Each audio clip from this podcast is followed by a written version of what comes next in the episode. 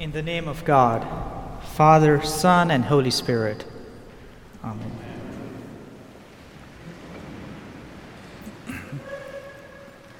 Origen of Alexandria, an early Christian scholar and theologian, writes If we too have said, like Peter, Thou art the Christ, we become Peter. A rock is every disciple of Christ, and upon every such rock is built every word of the church. All bear the surname of rock who are imitators of Christ. We all, one or another, take the name of Peter, the rock of Jesus, which he promised to build his church on. We all are rocks of the rock, Christians of Christ.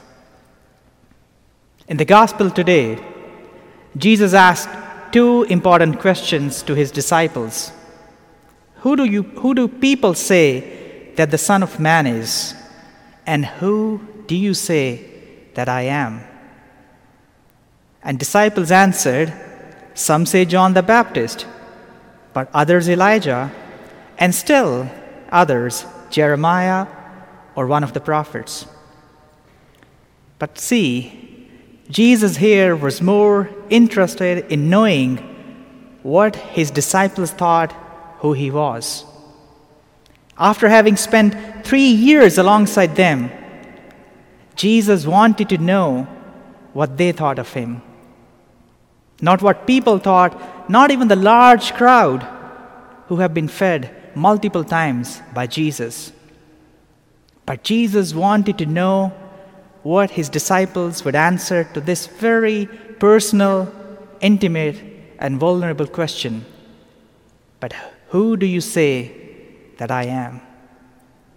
And of course, our bold friend Peter, who's always ready to answer every question of Jesus or step up in every situation, opened himself by proclaiming, You are the Messiah, the Son of the living God. You are the Messiah that we have been waiting for. Jesus, you are the anointed one, the promised deliverer, ordained and commissioned by God to save God's people. You are the Christ we have been waiting for who can liberate us. Friends, the church, the body of believers, which is built on this awakening, on this proclamation, will stand forever. All the faithful make up the church of Christ on this confession that He is the Messiah, the Son of the living God.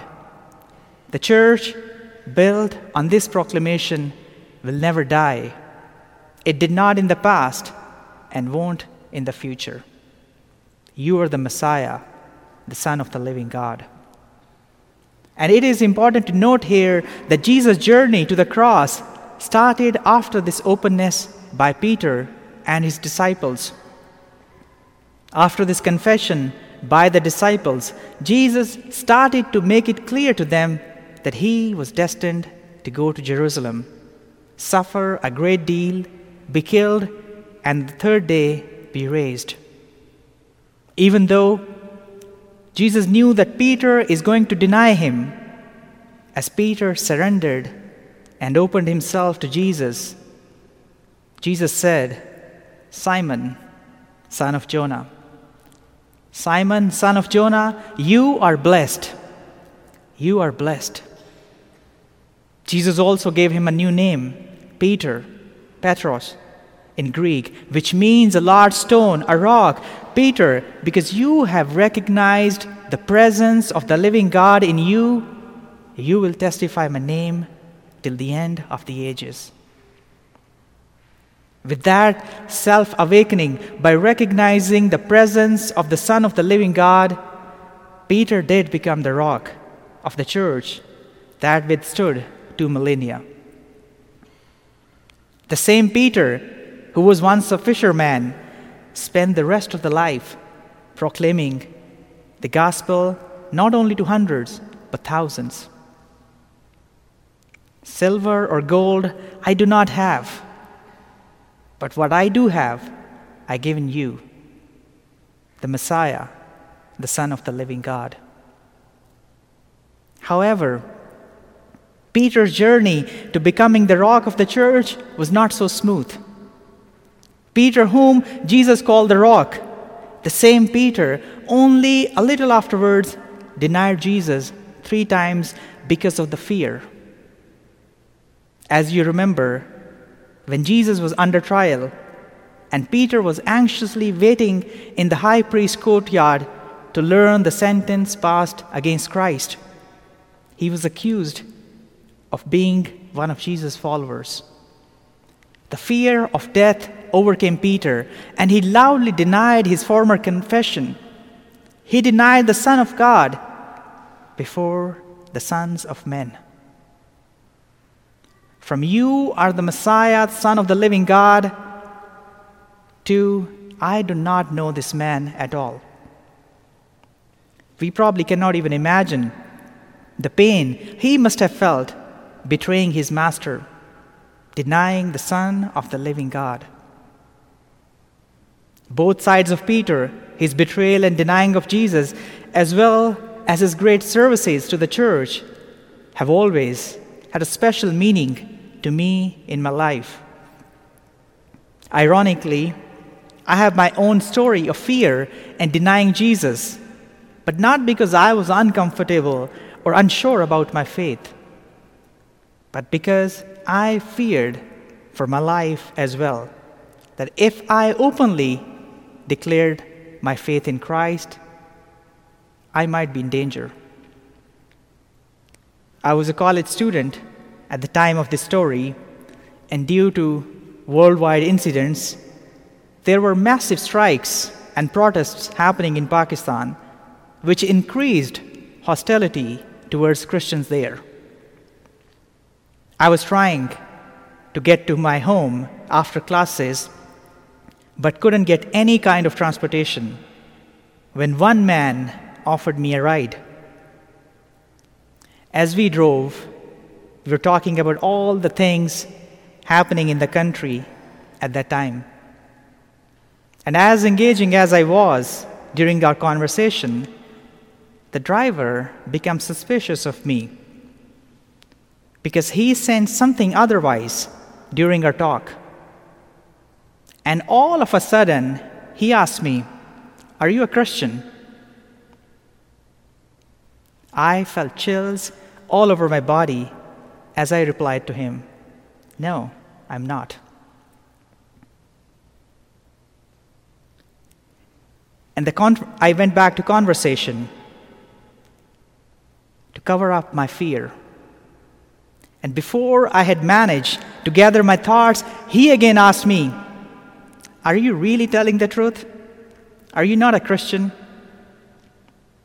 Fighting back my tears, I answered him again firmly, no, I'm not. As we continued our conversation, the only thought in my mind was how to get out of the car as soon as possible. Towards the end of our ride, he again circled back, saying, I have a doubt that you are a Christian. I could hear my own heartbeat in my ears as for the third time I answered him, I'm not. I am not a Christian. The saying no multiple times was not like I was rebellious or tired of the church. But it was a genuine fear that if I said I was a Christian, my life might have been in danger. And even today, when I try to make sense of this encounter, I keep coming back to the journey of Peter. What could he have been thinking? Going from the bold confession of you are the Messiah, the Son of the living God, to denying Jesus, I do not know this man at all. The very fear took over the rock on which Jesus promised to build his church. Peter who days before proclaimed, You are the Messiah, the Son of the living God, the same Peter whose heart was on fire for Jesus, denied Christ over and over again when he was overcome by fear. But, friends, this is not the end of the story, and this is not the end of Peter, or me, or you. Even if we think that we have done unspeakable things and have gone to the point of no return, because the same Peter who denied Jesus was forgiven and covered with God's love and mercy. Jesus healed the wounds of Peter's betrayal through the th- threefold affirmation of love for the Lord. Simon, son of Jonah, do you love me? And Simon said, Lord, you know everything. You know everything. The same Peter who denied Jesus was healed, reinstated, and given the charge over to feed his lamb and tend his sheep. There is nothing that can, can't be healed with the love of Christ. Like the words of the famous African American spiritual goes, there is a balm in Gilead to make the wounded whole. There is a balm in Gilead to heal the sin sick soul. There is nothing, no one that can be healed with the love of Jesus. Nothing can separate us from the love of Christ, even our own actions. Like Origen of Alexandria, being members of the body of Christ, by simply opening up ourselves, we all carry the surname of Rock. The message is same for us. If we have the same openness and awakening of Peter to the Son of the living God, with the same humility as his, we also carry the name of rock. And on that rock, Jesus can and will build his church. So, my beloved siblings in Christ, wherever you are on your journey, whether you are boldly proclaiming Jesus as the Son of the living God or fearfully denying his name. Remember, the goodness of God will always overshadow your past weaknesses. There's enough mercy at God's house, there's enough love at God's house. A rock is every disciple of Christ covered in God's mercy in love.